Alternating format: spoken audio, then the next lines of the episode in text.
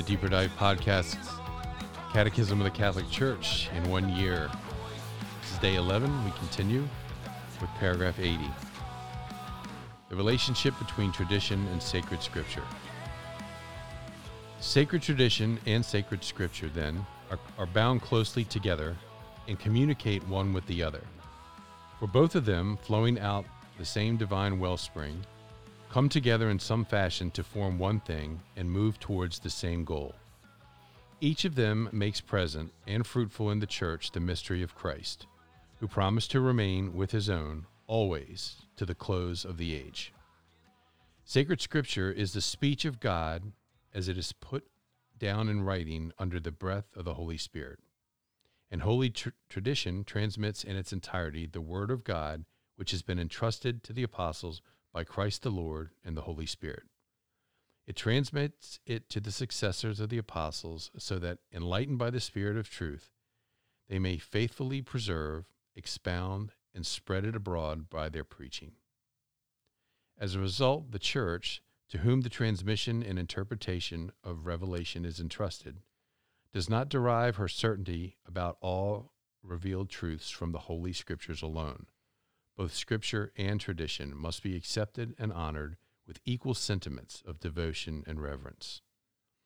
The tradition here in question comes from the apostles and hands on what they received from Jesus' teaching, an example, and what they learned from the Holy Spirit. The first generation of Christians did not have a written New Testament, and the New Testament itself demonstrates the process of living tradition. Tradition is to be distinguished from the various theological, disciplinary, liturgical, or devotional traditions born in the local churches over time.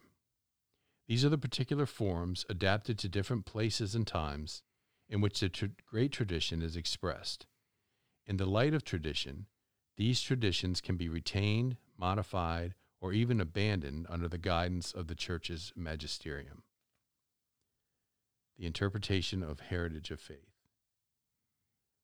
The apostles entrusted the sacred deposit of the faith, contained in sacred scripture and tradition, to the whole of the church. By adhering to this heritage, the entire holy people, united to its pastors, remains always faithful to the teaching of the apostles, to the brotherhood, to the breaking of bread, and the prayers. So, in maintaining, practicing, and professing the faith that has been handed on, there should be a remarkable harmony between the bishops and the faithful. Father Jack. So we're going to start with this uh, really important theory of how these two, however you want to describe modes or fonts of uh, revelation come out: tradition and scripture. And and there's an important um, kind of distinction to be made that that there is one source of divine revelation. It's God, right? It can't be anything else um, it would be logically um, ridiculous to to think of anything besides God revealing God, right? Because He's so much greater than our than our human minds. But we're we're so we think of we're we're well aware and recognizing the church knows what she's talking about when she says there's only one source of divine revelation and it's God.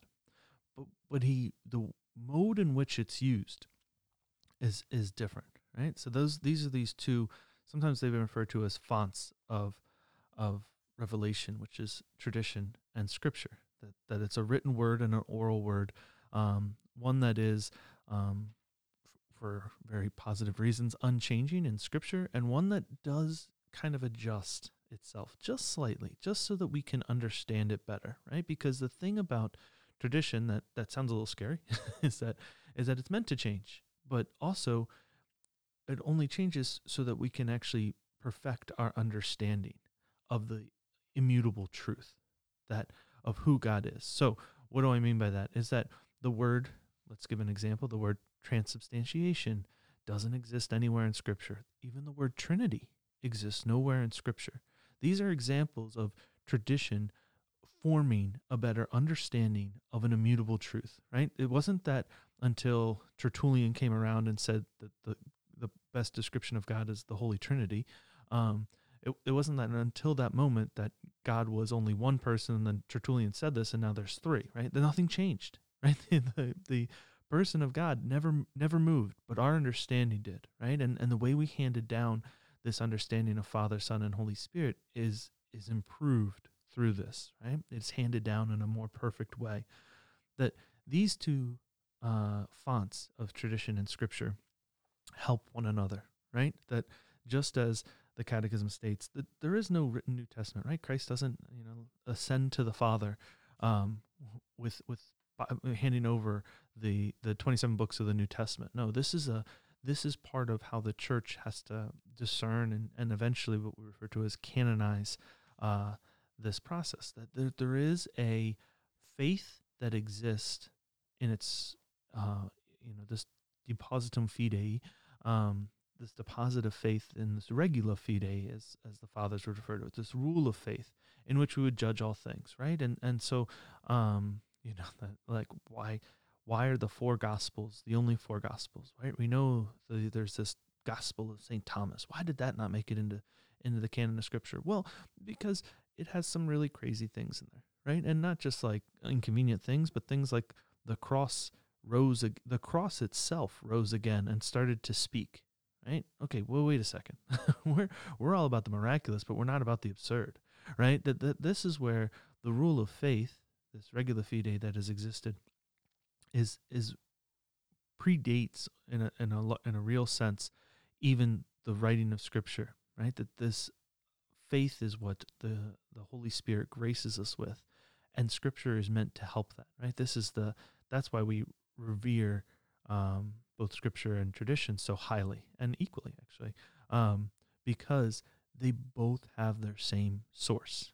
They can never conflict, right? And so, why does the church then make the distinction between uh, this tradition, sacred tradition, and the, the little traditions, uh, the liturgical traditions or devotional ones, right? That even get camped down. One of the best books, pretty much the book on sacred tradition, is called Tradition and Traditions right? That there are things in which there is one come from God directly and protected through the church.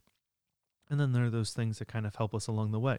Um, so things like the luminous mysteries getting added uh, relatively recent, right? That the tradition of the rosary is beautiful, right? And obviously powerful, and yet it can be changed for the sake of the help of the faithful. The luminous mysteries help our spiritual life, right? Um, and and there are other traditions that have been, you know, kind of uh, put down, right? um, for for positive reasons, and you know sometimes traditions, uh, little t, um, kind of get in the way, right? You know, I, one of our favorite things is a new priest comes in and they say, they you know, I remember I went to a parish and they had a, you know, eight foot tall cross that that's what they would use for Good Friday, and and I said, why do you do that? Well, we always do that, Father. And I said, oh, okay. And it's like, but that doesn't it didn't help people right? It, it, you know when we when we changed it to what the church asked that people really respond well why? Because there are things that need to be put aside at times for the sake of allowing god to be seen more clearly right? To be able to see uh, god allow god the freedom not that he needs our, our cooperation but he desires it um, to to show himself a little bit better. And so when when we strive to live the Christian life, we put aside these little t traditions for the sake of this fount, this mode of God revealing himself so that we can live out as we heard in this last paragraph what Acts 2:42 says, which is that we may live united with our holy pastors, uh, always faithful to the teaching of the apostles, to the brotherhood, to the breaking of bread, and to the prayers.